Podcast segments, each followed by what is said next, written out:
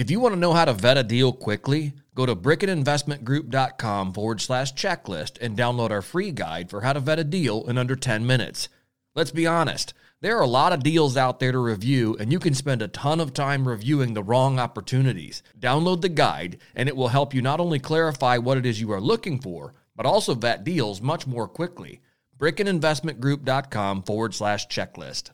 Real estate investors not necessarily developers who who are marketing their name, but people like you know me and you and my clients that invest. They don't necessarily wanting their employees or their neighbors or anybody knowing what they own and becoming a, a target because they got into a wreck and somebody finds out they own eight properties or whatever. And now instead of taking the insurance money from the wreck, they want, you know, to go after the person. So what we've been doing is filing what I call anonymous LLCs. And some states allow that and some don't. Texas does. So I've got a slew of clients now where you'll never find their name in public records.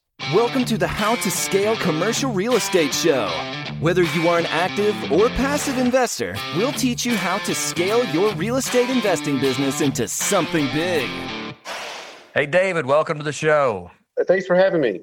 Oh, this is great. This is great. We don't typically get the opportunity to interview someone who has been in the financial services industry and yet also has a deep bench of experience on the real estate side. Usually it's one or the other. And it seems like many times those industries kind of are almost at odds with each other, where one guy says, hey, real estate's bad, the other guy says stocks and bonds are bad. But you have the experience coming from both sides of the table. I'd love to hear your story. The same questions I ask everybody who comes on.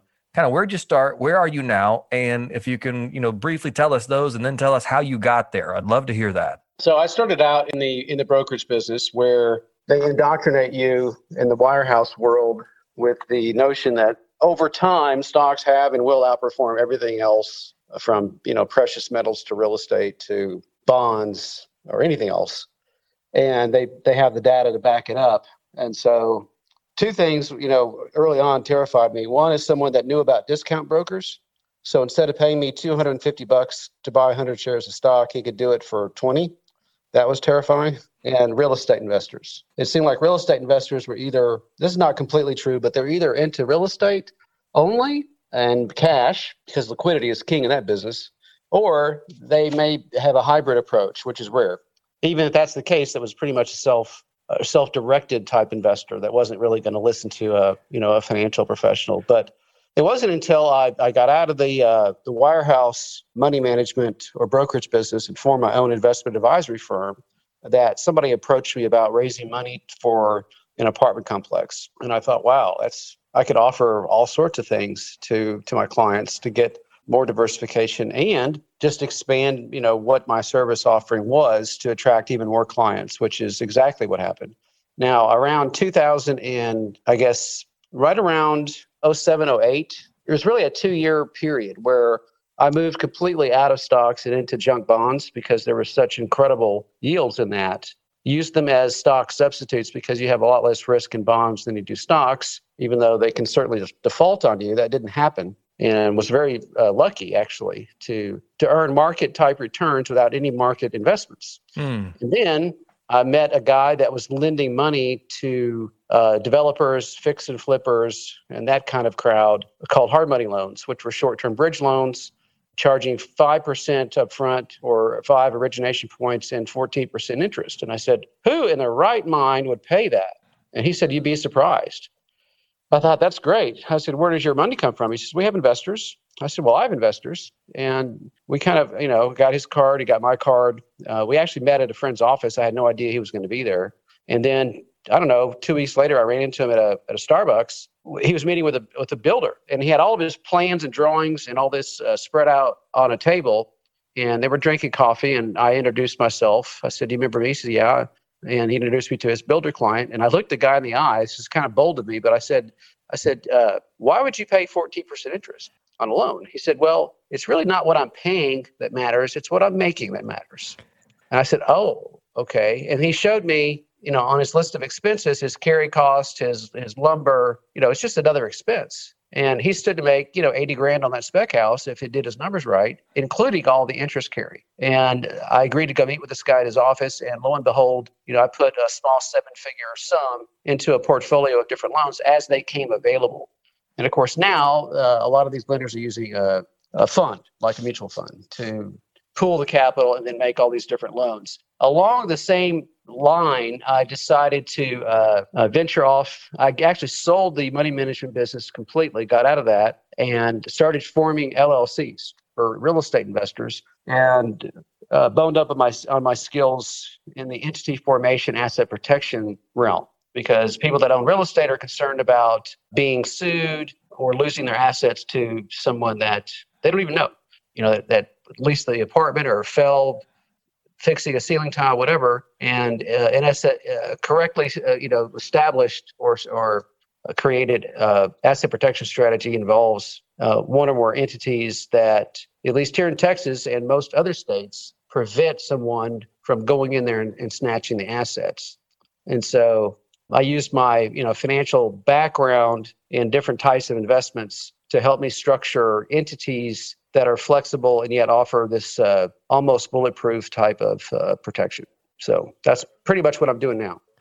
That's fascinating. So I would I would assume that that um, I mean everybody that I know that is in the entity formation asset protection has a very uh, a legal background. Is that something you have, or is that something that's required, or is this something that you can self educate on? I'm I'm self taught, but uh, by attorneys, and I got very lucky. Very early on in my career, my dad uh, was a uh, an obstetrician and they have a lot of exposure. And so I became interested in asset protection from day one. And he introduced me to an attorney that taught me a lot about asset protection, wills and trusts, how to read them, the difference between revocable, irrevocable, grantor trust, everything that I needed to know to empower me as a broker. And then later on, an attorney approached me about a partnership to where I could meet with clients and discuss things with them, and then they would come in and do their part. And together we could create asset protection strategies where there was a lawyer, you know, in the middle. Now, an LLC can be formed by a LegalZoom or a CPA or a guy at 7-Eleven if he's got the, you know, the cojones to do it. So you don't need it. You do need a legal background, but you certainly don't need a bar license to, uh, you know, form an entity. But sure. the guy that taught me the Series LLC business here in, in, in Texas, which we're one of 14 states that has the ability to form one, you know, major overarching entity and then have sub entities called series where you could put individual properties without forming yet another LLC. That attorney used to be a U.S. attorney and was a prosecutor and then litigator, and he was the one you'd hire if you wanted to try to bust open a, a an LLC and defeat it. So he knows how to structure them on the other side, which is to prevent that. Mm. It's kind of like hiring a, a crook to design your alarm system right? Right, right. So it's the same, you know, you can, you can, I just, I'm on BiggerPockets all the time. And somebody was posting there today that they can go to LegalZoom and create an LLC cheap. And I, I said, you know, that's true, but you won't know if the parachute's going to open and you're going to rest comfortably to the ground or if you're going to kill yourself until you jump out of the airplane. Right. You won't know. So, you know, good luck there's a lot it's it's just people don't understand. It's not just about formation. It's also about how you run it. Are you following the operating agreement? Are you segregating assets? Are you doing your books? Are you keeping it current with the state? There's a lot that has to happen for you to succeed in the event that somebody comes after you. It's not just getting it filed. That's really you know one tenth of one percent of the whole program. So i'm fortunate that I've been surrounded by legal counsel. I still have access to them. I mean, I, I'm on the phone with an attorney at least every four times a week, maybe not five, getting advice or, you know, working together. So dealing with me, the client kind of gets the best of both worlds, an investment advisor by training, and yet I have this other experience I can draw upon because even attorneys, they don't understand all the ins and outs of life insurance policies and annuities and and joint tenancy and rights of survivorship. Uh, they can't. So what happens is a lot of times they draft a really good document that actually doesn't do what the client thought it was going to do. Right that's how I learned what I learned is by picking up the pieces afterwards. Oh wow. So I've got a lot of business from clients that that went to a so-called, you know, a specialist, but specialists didn't ask if they had parents that might need support, for example, and they got left out of the will, things like that. Parents that might need support. What do you mean by that?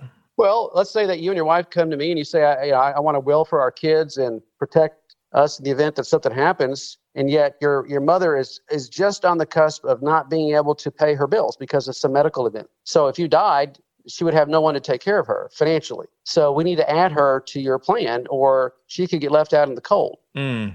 Maybe only for the next five or ten years, but still. I learned that because somebody brought it up that they had a, a parent in India that's that's barely making it. And so we created a trust that would provide an income stream for her in the event that he and his wife both perished. That's interesting.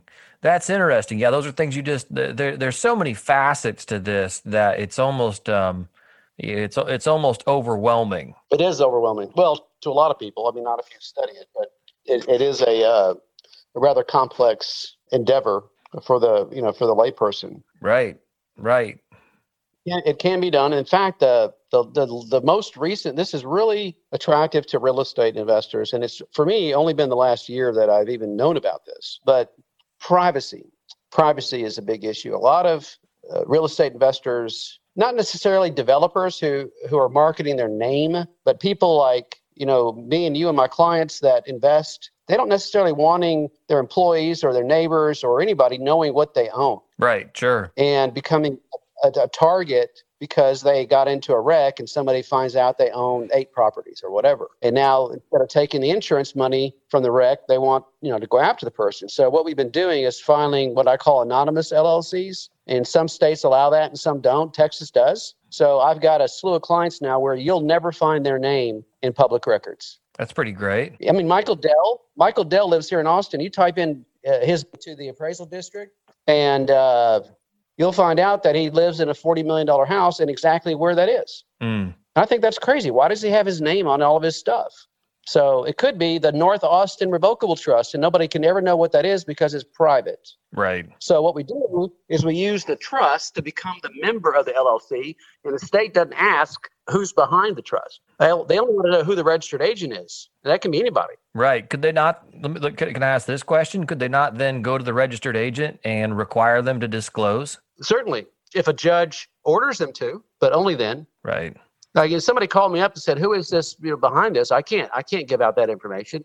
If I get served, uh, I hand the papers to the client. By the way, I do this for about 15 people, act as a registered agent, and because uh, most of them don't live here or, or, they don't want their, you know, they just, they want they want to do the whole privacy thing, start to finish. So if they get sued, I get the papers and I hand deliver them. But it's up to the uh, the plaintiff in that case to demand uh, discovery. And in discovery, you're going to know everything. There's no way to hide. Right. So once that's once somebody sues you, they they will find out what they want to know. But they have to cross all those hurdles and spend all that money. And if they're going to do it, they're going to do it anyway, right? Sure.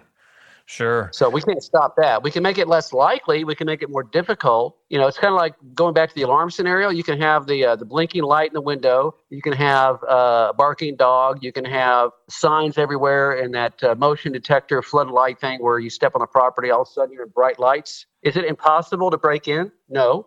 But if the neighbors next door have no lights, no alarm, no dog, and the front door is open, it's just easier to go next door. Sure. It may not be your first choice, but you know it's just the path of least resistance. No that's fascinating. That's absolutely fascinating. I'd love to go back a little bit because you've in the last i guess i call it 12 13 years you've done a lot of different pieces uh, and, and i kind of i actually really appreciate the transitions as you've gone through them because you went from um, working you know a brokerage to owning your own brokerage to then discovering hard money loans and uh, then investing eh, taking your investors and putting them into apartments and as you know, a lot of things have changed. You're investing in junk bonds, even you know, which which may have had incredible yields back in you know 2007, 2008. I guess what I have seen is that as the margins get compressed and as as more people pile into a particular investment, typically the riskier it's getting, and they don't know it, right? And maybe right now, hard money loans, even though the, the margins are thin, is far more risky than it was in 2009, say. So the world of finance in an economic sense is pretty efficient. You know, there aren't a group of mice that always get to the cheese first, like these hedge fund managers found out last week vis-a-vis uh, GameStop. Right. They they can be right and they can be wrong. But uh, as far as the, you know, the risk of junk bonds, um, the risk, the yields have gone down. And the risk of default is is pretty much you know the same. You know, if you have a triple B versus a triple C, you're going to see a spread difference that's much narrower than it was 10 or 15 years ago. But the risk of default is is pretty much the same. But that was an exception. That was an exception where the market, I guess, uh, was inefficient mm. for a period of time where you could get really really good yields without taking the type of risk that you would think.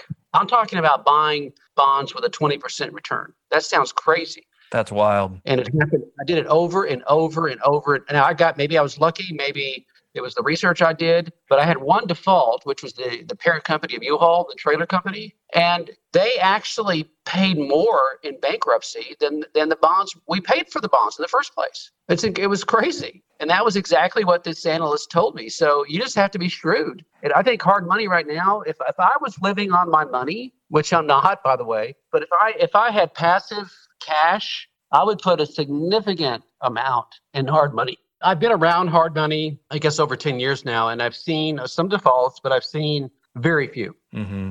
in my circle of friends. And I know more than one, you know, hard money lender. So getting 8%, which is what I think you can get now as an investor, eight or nine, it's a pretty good return compared to money market. Uh, and I don't think there, yes, there's more risk. Uh, but if you have your money in, you know, 30 or 40 or 50 different loans, like in a fund, it's any default is going to have very little impact on your principal. If we have massive defaults, then yeah, that's a problem. Um, so I think you can exploit, and the same thing goes for real estate. If you you know uh, buy a C a C a C class apartment complex and you upgrade it to a B class, your uh, your rents go up over time. And if cap rates stay the same, you do the same analysis on your net operating income, and now the market price has gone up because it's driven by the net operating income. Right. That's because you're actually working. You're creating something that wasn't there before, and there's risk in that. But we know that people have to have a place to live. So it's apartments, homes, duplexes. By and large, uh, you know, I, I, can't speak for other markets because Austin is going nuts right now. But I don't think people are, are suddenly going to stop paying their rent or their mortgage payment. Right. No, I, would agree with that. I'd agree with that. David, I know. Uh, I know you're out of time. So we're gonna we're gonna skip all the way to the last question of the final four, which is if our listeners want to get in touch with you, what is the best way to do that? Well, thank you. So my website is the, the company name, 360 Net Worth. It's all together, 360networth.com. And my phone number is 512 464 1110. And I appreciate you uh, having me on the show. David, thank you so much. Certainly appreciate your time today. Have a great day. You too. Bye bye. Hey, thanks for listening to the How to Scale Commercial Real Estate podcast. If you can do me a favor, and subscribe and leave us a review on Apple Podcasts, Spotify, Google Podcasts, whatever platform it is you use to listen. If you can do that for us, that would be a fantastic help to the show. It helps us both attract new listeners as well as rank higher on those directories. So appreciate you listening. Thanks so much and hope to catch you on the next episode.